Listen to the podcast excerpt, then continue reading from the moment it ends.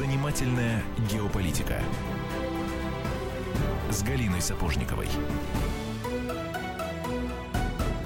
Здравствуйте, дорогие друзья. Я приветствую вас в студии радио «Комсомольская правда». Я, это обозреватель «Комсомольской правды» Галина Сапожникова и наш гость, вернее, гости. Здесь я сохраню интригу и сначала скажу вам тему, о которой мы будем говорить. Тема будет грустная, трагическая, даже я бы так сказала, потому что говорить мы будем о смерти, но не о смерти человека, а о смерти одной организации, э, смерти, которую никто не заметил. Запомнились только предсмертные судороги, пожизненный приговор сербскому генералу Радко Младичу и смерть хорватского генерала Слободана Пралика, которая произошла в прямом эфире. Как вы помните, совсем недавно этот человек, который проиграл апелляцию, э, на глазах у всех судей взял э, пузырек с цианистым калием, произнес речь, и вот так победоносно, как театральный режиссер, коим он является по образованию, умер в прямом эфире.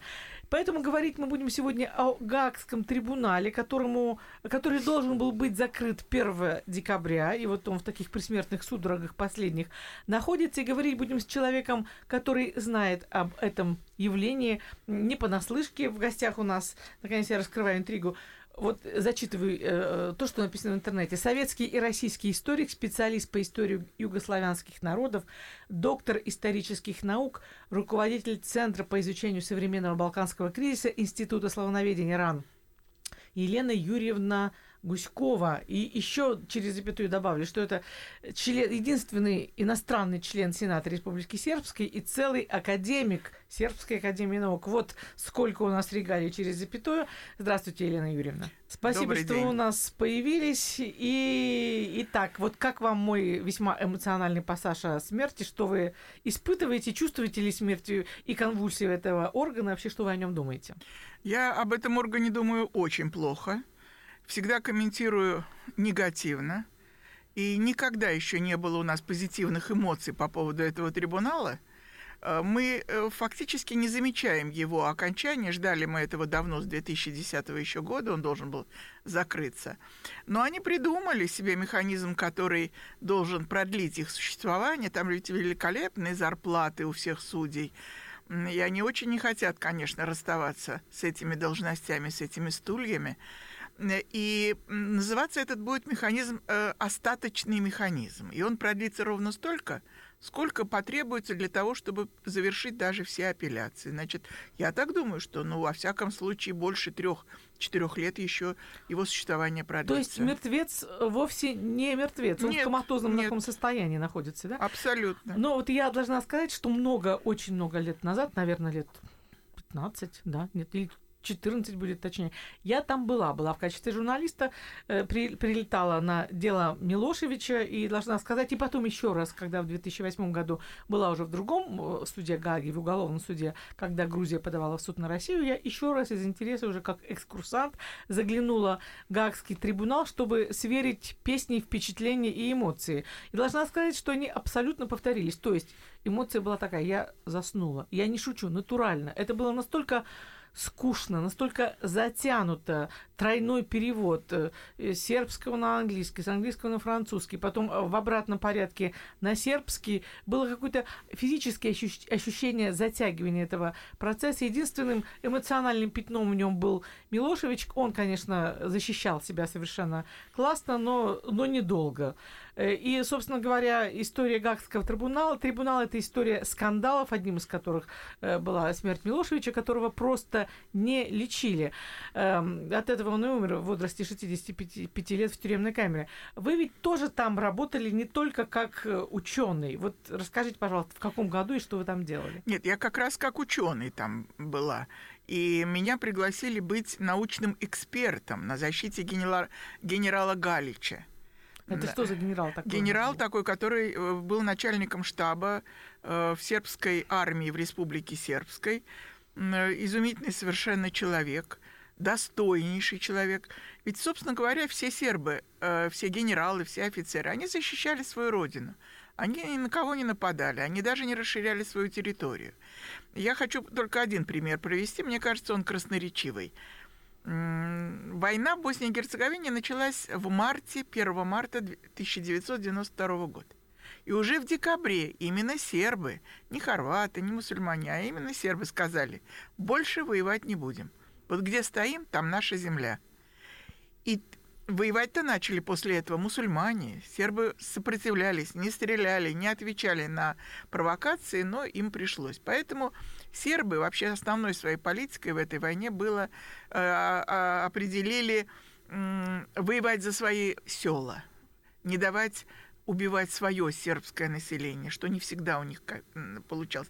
Поэтому генерал Галич был осужден. И вот эта необъективность генера... Э, этого трибунала, она очень чувствовалась, ну, конечно, и в работе адвокатов, но и когда я там присутствовала уже в процессе в самом, это стоит отдельно, отдельного очень большого разговора, потому что, знаете, когда специалист приходит в суд – и э, специалист знает досконально все события, которые там происходили, он сталкивается с тем, что ни обвинители, ни судьи не знают об этом процессе ничего.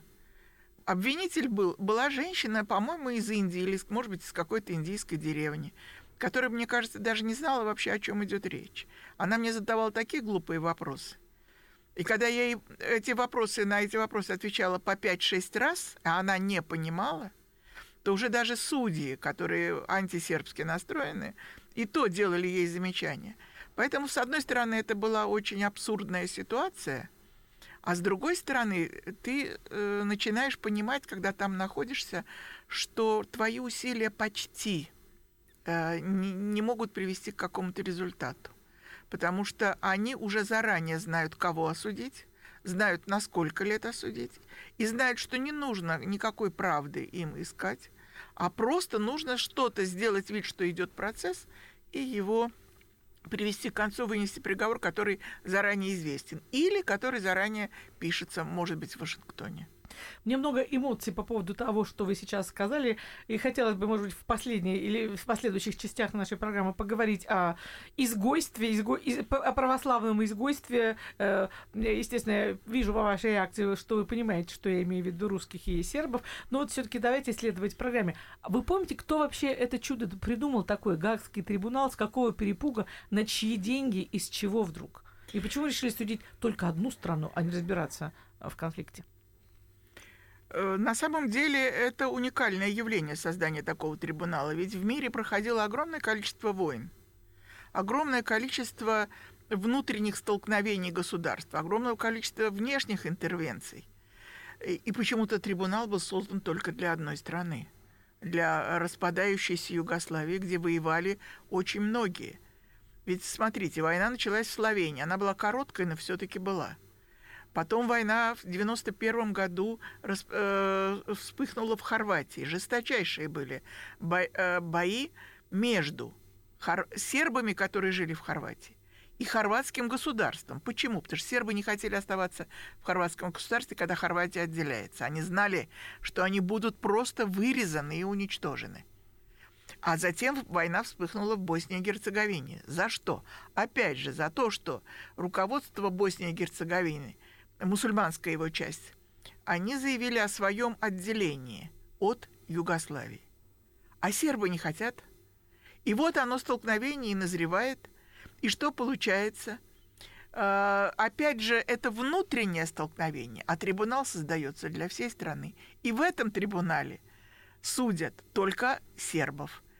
Хотят доказать, что именно они виновны во всех событиях, на территории бывшей Югославии, начиная с 1991 года, включая войну в Косове и Метохии в 97-98 и бомбежки НАТО в 99-м. А, естественно, каждый, кто нас слушает, задастся вопросом, Почему? Вот одну секундочку. И ответим мы на этот вопрос сразу же после рекламы э, и выпуска новостей. Поэтому, пожалуйста, не переключайтесь. Напоминаю, в гостях у нас э, э, историк, доктор исторических наук э, Елена Гуськова. И говорим мы о Гаагском трибунале бывшей Югославии. Занимательная геополитика.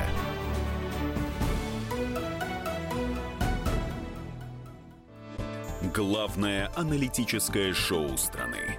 Михаил Зинович Юрьев, Михаил Владимирович Леонтьев. И в команде Анатолия Кузичева замена. Вместо Анатолия играет Илья Савельев. Но все остальное будет прежним. Это главтема. Они знают, как надо. Мы несем свою миссию выработать и донести до народа и руководства мысль о том, как должно быть. Программа «Главтема» на радио «Комсомольская правда». Слушайте в прямом эфире каждый четверг с 20.00 по московскому времени.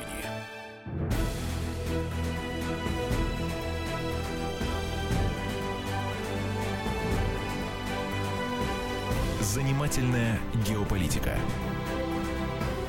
с Галиной Сапожниковой. Итак, друзья, мы продолжаем.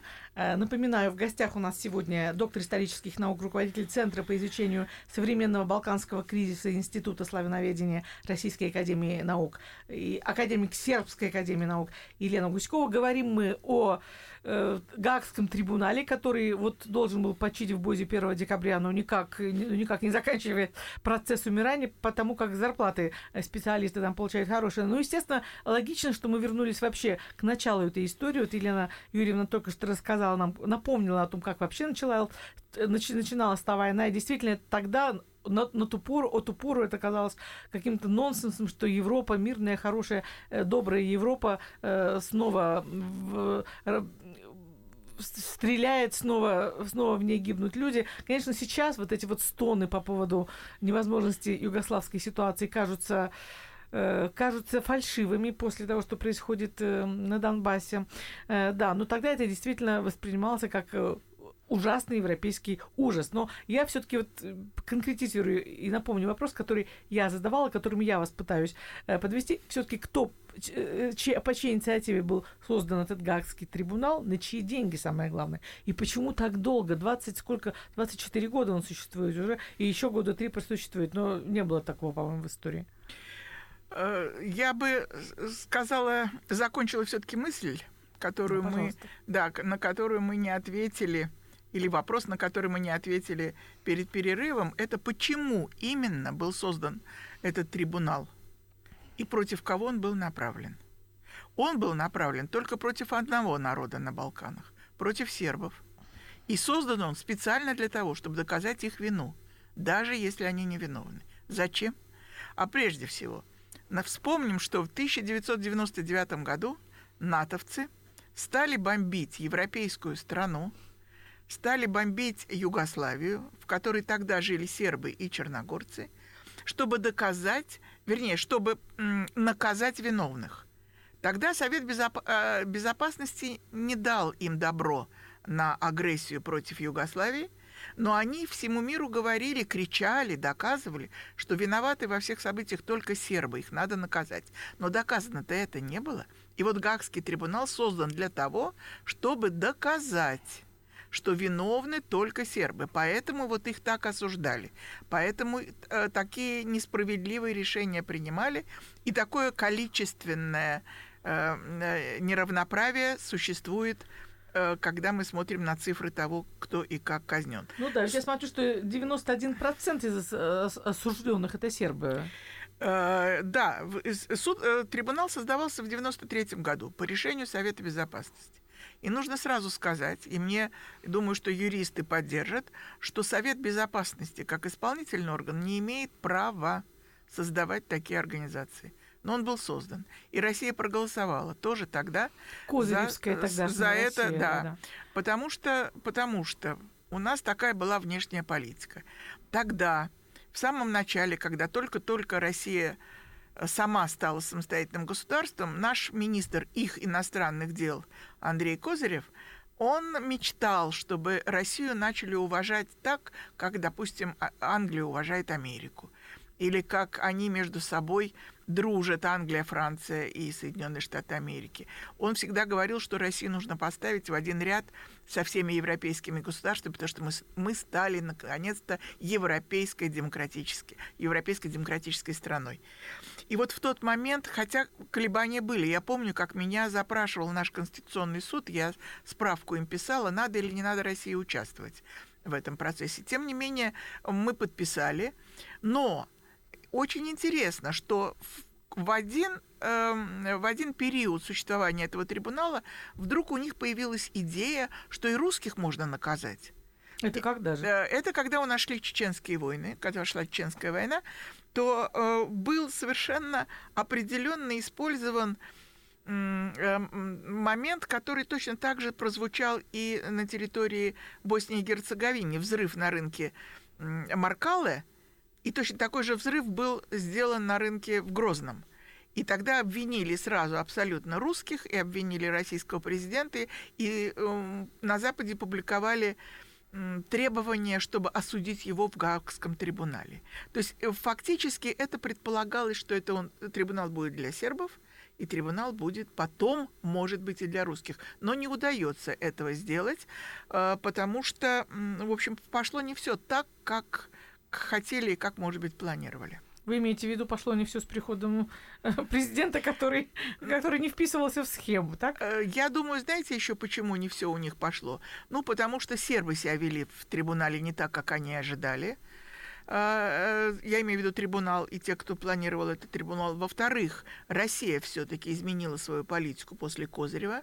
И с приходом нового министра иностранных дел, но это уже в нашем веке, Лаврова, и с новым нашим президентом полной поддержки деятельности трибунала не получает. Мы всегда осуждали односторонность этого органа. Извините, а мы продолжаем за него платить или мы вообще продолжаем? Не участвовали, продолжаем. Мы сейчас вообще трибунал должен был, потому как его создавали, закончить свою деятельность в 2010 году. И далее каждые полгода в Совете Безопасности голосуют за его продолжение на следующие шесть месяцев. Вот Россия каждый раз э, критикует, но голосует. И э, связано, видимо, это с тем, что все-таки не все дела закончены. Хотя можно было бы, конечно, и э, прекратить его работу и вообще освободить всех неправильно осужденных там в этом трибунале.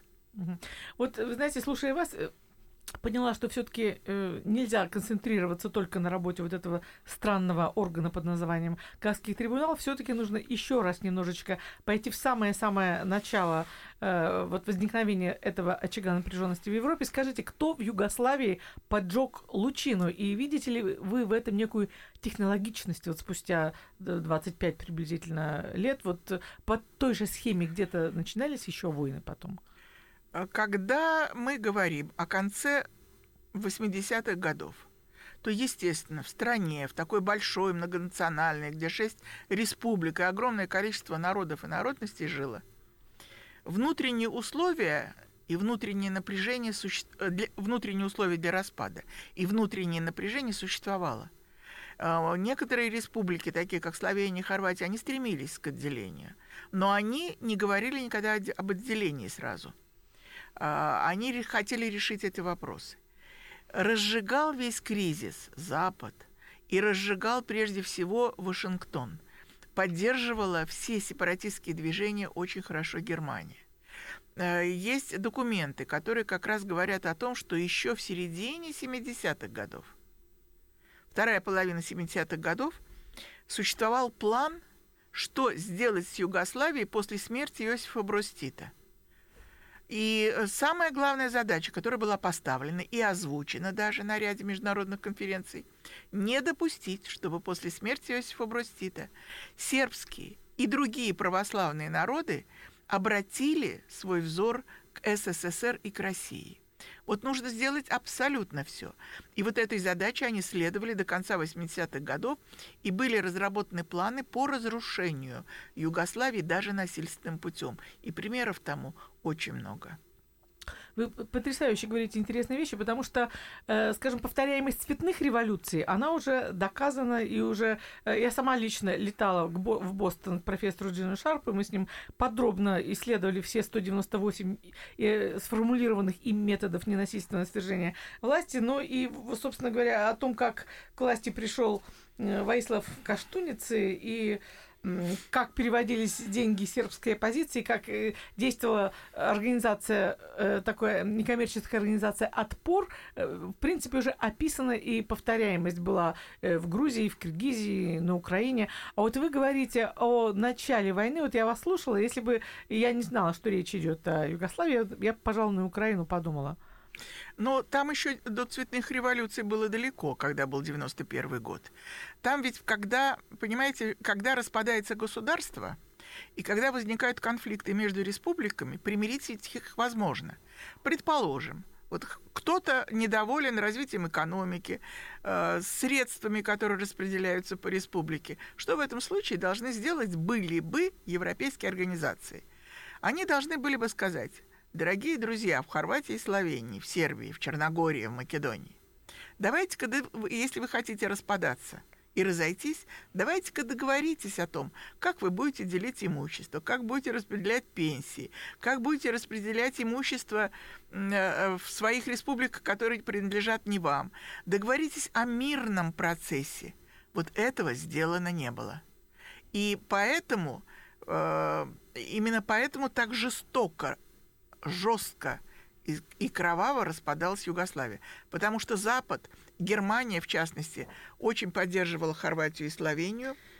Извините, перебью на секундочку. Должны уйти на рекламу и на новости. Пожалуйста, не переключайтесь. Напоминаю, в гостях у нас доктор исторических наук Елена Гуськова. И говорим мы о бывшей Югославии и Гаагском трибунале по бывшей Югославии. Занимательная геополитика.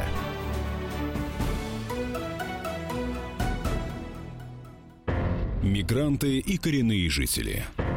Исконно русская и пришлая. Культурные конфликты и столкновения менталитетов. Пресловутый НАЦ-вопрос встает между нами все чаще и острее. Ставим его ребром на радио «Комсомольская правда».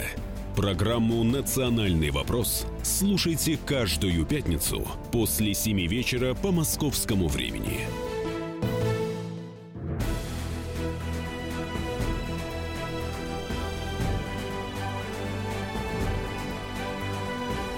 Занимательная геополитика с Галиной Сапожниковой. Итак, друзья, э, мы продолжаем на интереснейшую тему. Говорим, к сожалению, были вынуждены прерваться в предыдущей части. Говорим, напоминаю, о Гаагском трибунале, о Э, распаде э, бывшей Югославии и о технологии, которая была инспирирована Западом. Это очень интересный вопрос. В гостях у нас эм, доктор исторических наук, руководитель Центра по изучению современного балканского кризиса Института славяноведения Российской академии наук Елена Гуськова. И, к сожалению, вот не успели вы до ответить на вопрос. Пожалуйста, продолжайте, я вас больше не перебиваю. Хорошо, я расскажу о том, как можно было примирить эти страны.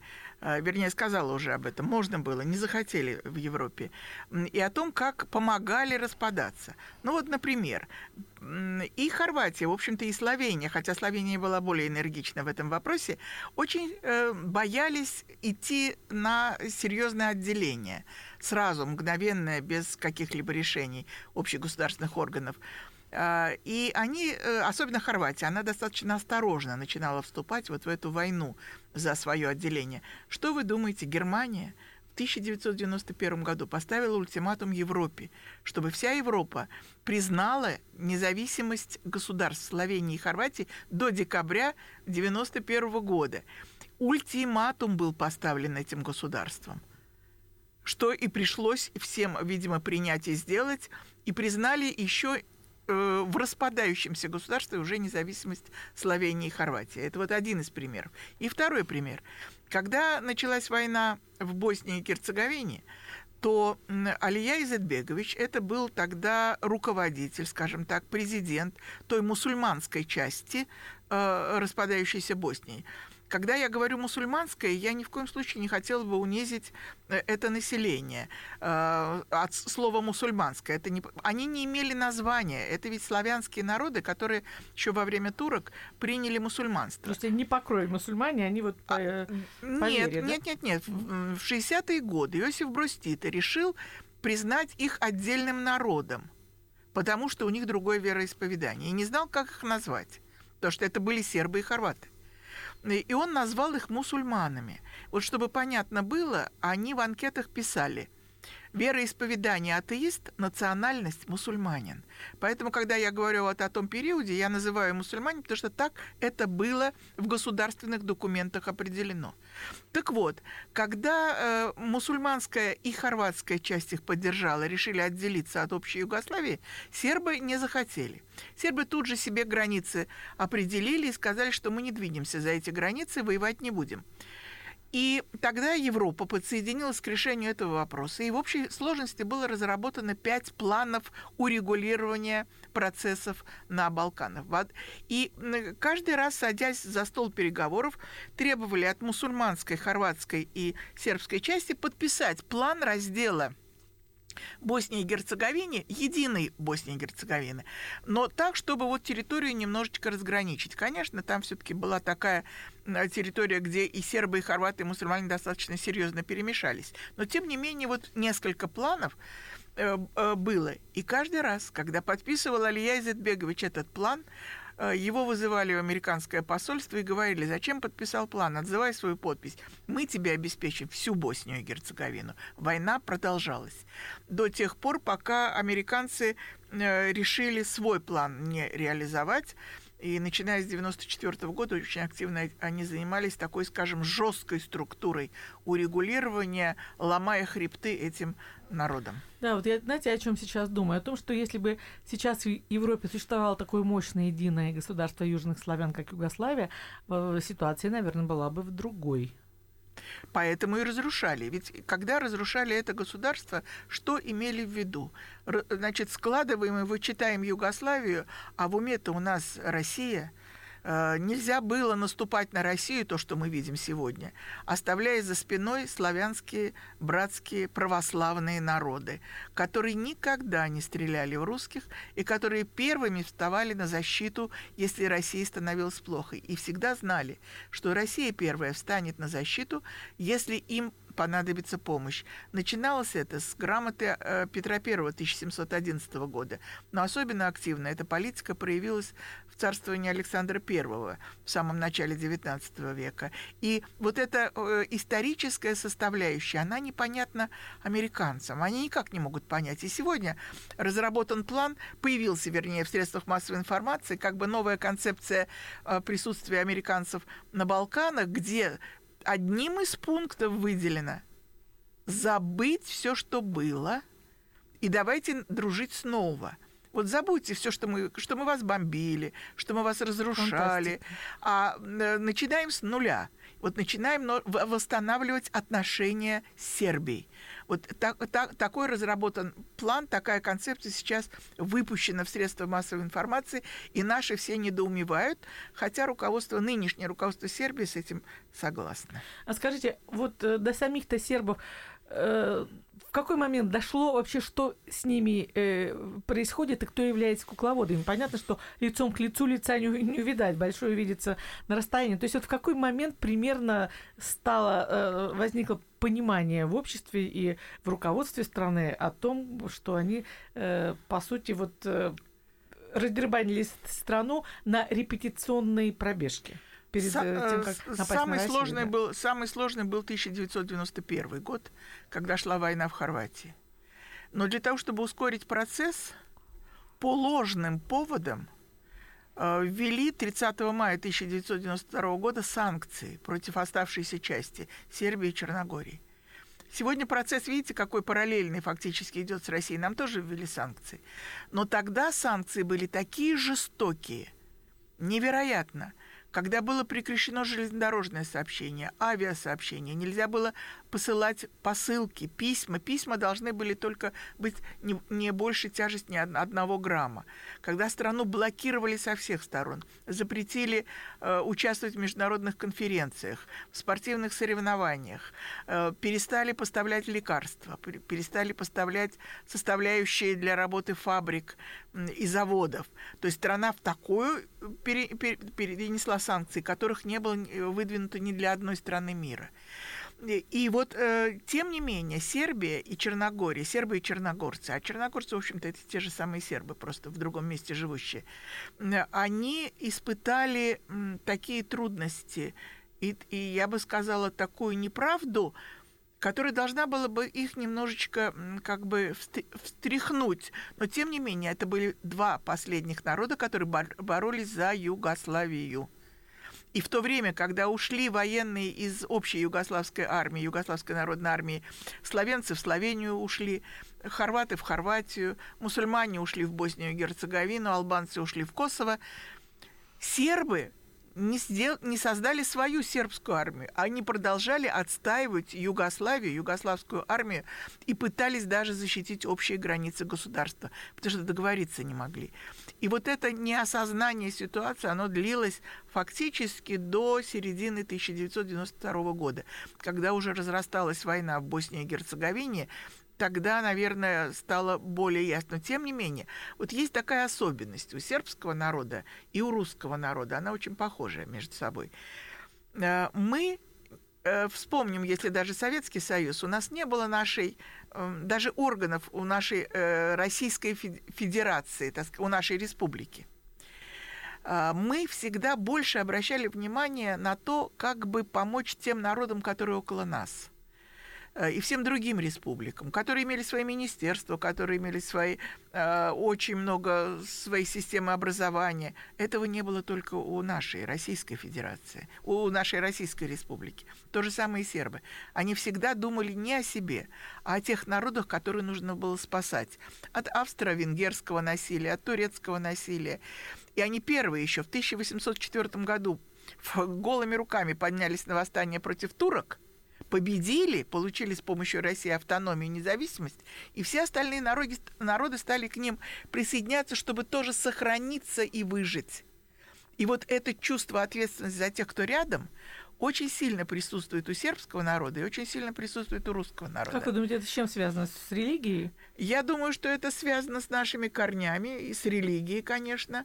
Но есть ведь православные народы э, тоже нашей веры, македонцы, например. Не да? болгары, вот хитрые Да, люди, у а? которых да. этого чувства нет.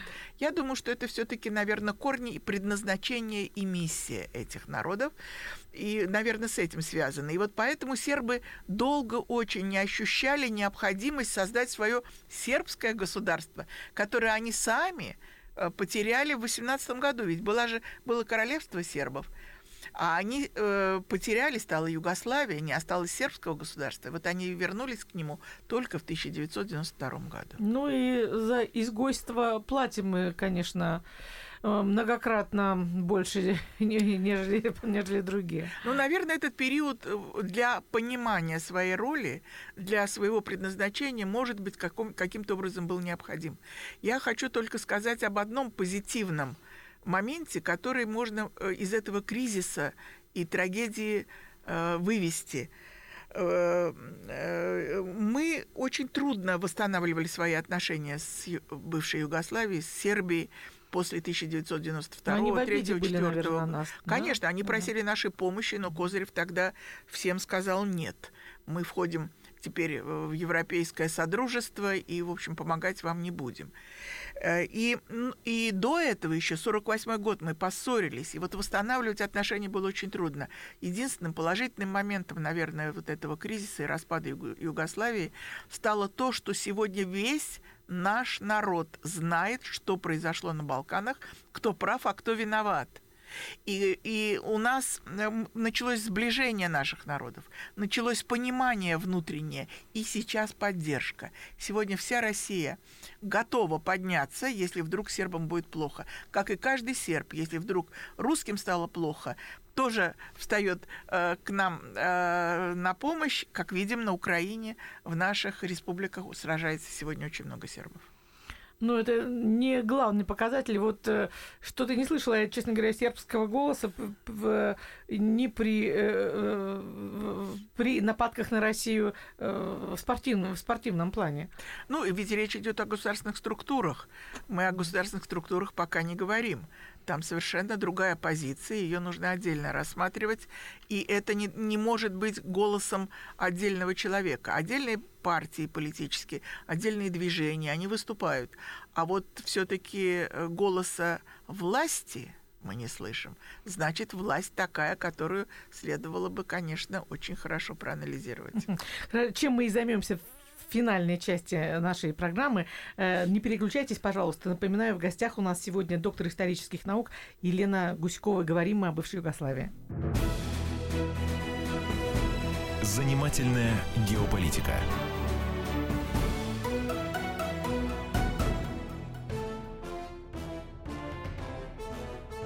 Товарищи солдаты и офицеры российской армии – Полковник Баронец разрешает обратиться. Звоните и задавайте накопившиеся вопросы. Угроза НАТО, жилье для военнослужащих и перевооружение России. Обо всем этом Виктор Баронец знает лучше других. Программу «Военное ревю» слушайте по будням в 11 утра и в 5 вечера по московскому времени.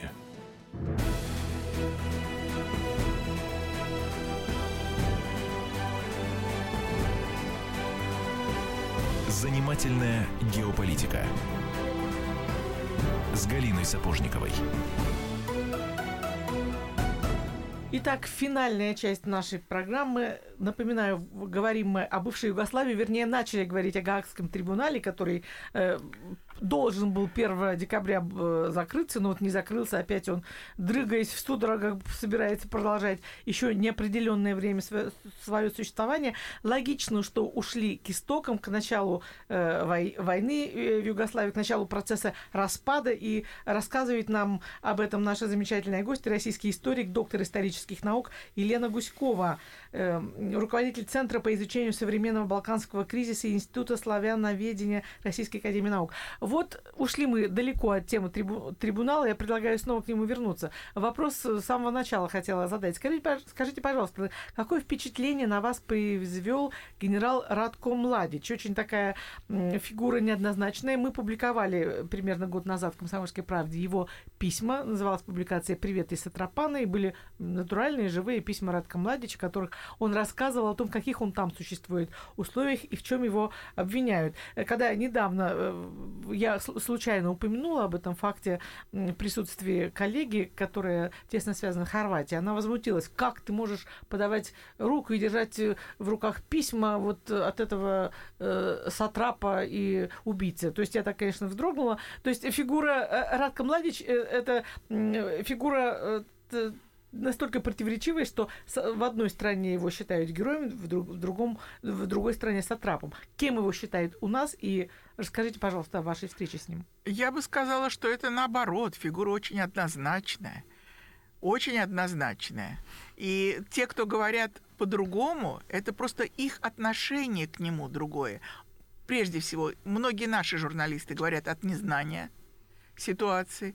Знаете, ведь Балканы нельзя э, сегодня почитать и завтра Балканы начать анализировать. Это огромная территория, огромное количество народа, и надо знать, что там происходило. Генерал Младич останется в истории как э, необыкновенный военный стратег, честный очень человек, пожать руку которому стояли в очереди многие западные офицеры и генералы в 90-е годы, которые работали в голубых касках в Загребе и потом по всей бывшей Югославии. Он удивительно честный человек, удивительно честный человек. Когда мы говорим про те события, о которых сегодня больше говорят на Западе, чем у нас, ну, например, о Сребренице, о Жепе, или там э, обвиняют его в геноциде, это повторяют слова, не зная фактов. А, он просто попал в эту мясорубку а, антисербской кампании трибунала, и поэтому, естественно, не хотят сегодня слушать совершенно ничего о том, что там на самом деле проходи, происходило. А вот я хочу все-таки вам привести несколько цифр, которые говорят о необъективности трибунала. Смотрите на 15 ноября 2017 года. То есть это одни из самых последних цифр. И будем говорить про территорию Боснии и Герцеговины, потому что здесь именно осталось еще несколько незавершенных дел. Было осуждено всего 127 человек. Ну, с генералом Младичем 128. 91 серб. Это более 70%, 70, почти 71% сербы. 28 хорватов и 9 боснийцев или мусульман, как тогда мы говорили. А, закончено 100 7 дел, и еще 10 дел ожидают своего решения. И это апелляционные дела, то есть это дела, которые э, будут ждать апелляции от 2 до 3 лет. Э, и 106 человек, э, 67 осуждены. Умерло 18. 13 человек умерли, 18 переданы в местные суды дела. Что такое передать в местные дела? В местные суды. Причем не передают в Сербию, а передают в основном Боснию и Герцеговину и Хорватию. То есть их отпускают, да? Э, нет, нет, нет, нет, продают место. Но если вы в этом процессе есть сербы и хорваты, и вы передаете в Хорватию, то понятно, кто будет осужден. Точно то же самое и с Боснией и Герцеговиной. И вот еще одна интересная цифра. Именно по Боснии и Герцеговине сербы осуждены на 758 лет и 6 пожизненных э, приговоров. Включая генерала Младича. Включая уже генерала Младича. Хорваты на 166 лет, а мусульмане на 41 год. Причем дел, которые бы осуждали хорватов или мусульман за убийство сербов, нет. А, а речь идет о борьбе между хорватами и мусульманами в Боснии и Герцеговине. И практически никто из албанцев не осужден за резню сербов э, в Косове, которая продолжалась не одно десятилетие. Вот такие результаты этого суда. Поэтому нужно говорить о необъективности суда, можно говорить долго и много. У нас есть общественные организации, общественные, общественные трибуналы, которые часто рассматривают э, то, что происходит в суде. У нас есть великолепный специалист, который, э, юрист, который следит за процессом и э, отмечает все вот эти безобразия трибунала. Э, то есть Россия очень внимательно отслеживает, и мы считаем, что нужно провести хотя бы какой-нибудь международной организации анализ деятельности трибунала и осудить прежде всего судей. Где же мы найдем при нынешнем раскладе сил такую организацию? Если э, вот я слушаю вас, знаете, честно говоря, Елена Юрьевна, депрессую, потому что приходишь к выводу, что мир устроен несправедливо, и ни вы, ни я ничего не можем сделать, чтобы его изменить. Неправда, можем. Можем, просто не надо опускать руки. Вот до сих пор существует огромное движение в поддержку генерала Младича, Радована Караджича и других сербских генералов и в Сербии, и в нашей стране. Вы знаете, например, что в Армавире есть огромное общество, огромное движение в поддержку генерала Младича. У них даже есть молодежное отделение. А почему? А они, откуда, пишут, почему? они пишут стихи, они собирают в церквах деньги для того, чтобы передать э, э, генералу Младичу в трибунал. Я сама возила ему, встречалась с ним четыре раза в трибунале и возила ему, когда 100 евро, когда 150 евро. Бабушки и дедушки в церквах собирают деньги ему. Молитвы, молится за него наша православная церковь. И это огромные вещи, нельзя опускать руки, нужно обязательно, у нас есть еще, а, а, надо бороться, еще три года у нас есть для того, что пока будет рассматривать апелляционная палата, сделать очень много. Вы знаете, что Россия, наше государство, потребовала э, генерала Младича на лечение и дало гарантию. Письма подписывал Путин. И что, его не отпустили? Его не отпустили, потому что сегодня пытаются таким образом тоже унизить Россию. Ничего, мы повторим это. Сегодня и Белград требует его выпустить поднимается Босния и Герцеговина в его поддержку. Поэтому я думаю, что этот процесс мы выиграем. А как вы думаете, мы вообще доживем до того времени, когда будут судить судей? Мне бы очень этого хотелось. Очень хотелось дождаться, но должна быть инициатива на самом деле, потому что нельзя допускать, чтобы такой трибунал каким-нибудь образом и в какой-нибудь стране э, продолжил свою работу или возобновил работу, э, потому что он очень необъективный. Я сама участвовала там в процессах и видела всю кухню изнутри, и я абсолютно уверена, что он это политизированное судилище. Ни в коем случае здесь э, о праве говорить не приходится.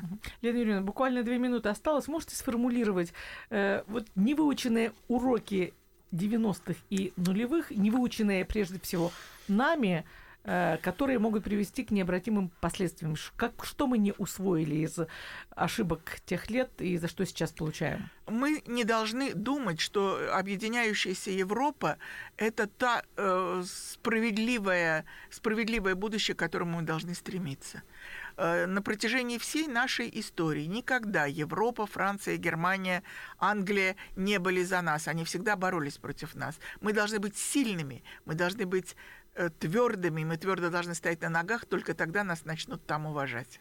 Они боятся силу и боятся нас, поэтому все время пытаются э, маленькими кулачками нас ударять, но это невозможно. Еще ни один народ не победил Россию, ни одна армия против нас не выстояла, поэтому они должны хорошо учить историю, и с нами всегда будут сербы. И вот мы, сербы и русские, обязательно будем работать на переустройстве мира. Ну вот этих кулачков, тем не менее, я должна сказать, следы остаются на теле весьма э, уязвимые. Э, тело России покрыто синячками такими, которые, естественно, пройдут, но, тем не менее, в общем, весьма э, болезненные. Как вы думаете, э, до какого предела это будет продолжаться, и будет ли нанесен более сильный какой-то удар, и в каком виде? Я думаю, что а, никто не решится на э, нанесение более сильного удара.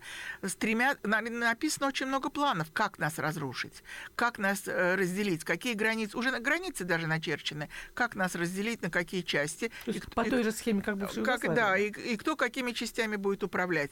Но не удастся до тех пор, пока мы этого не захотим сами. Не, за, не захочет наше руководство, ну, я имею в виду в данном случае не нынешнее, а может быть когда-то будущее. Э, и э, в этом случае, пока мы сильны духом э, и нашей религией, то мы непобедимы прекрасная, на мажорной такой интонации мы заканчиваем нашу программу. Напоминаю, в гостях у нас была э, доктор исторических наук, руководитель Центра по изучению современного балканского кризиса Института славноведения Российской Академии Наук Елена Гуськова. Э, оптимизма вам. Спасибо за ваш оптимизм. Всего хорошего с Новым годом. Всем добрых дней. Занимательная геополитика.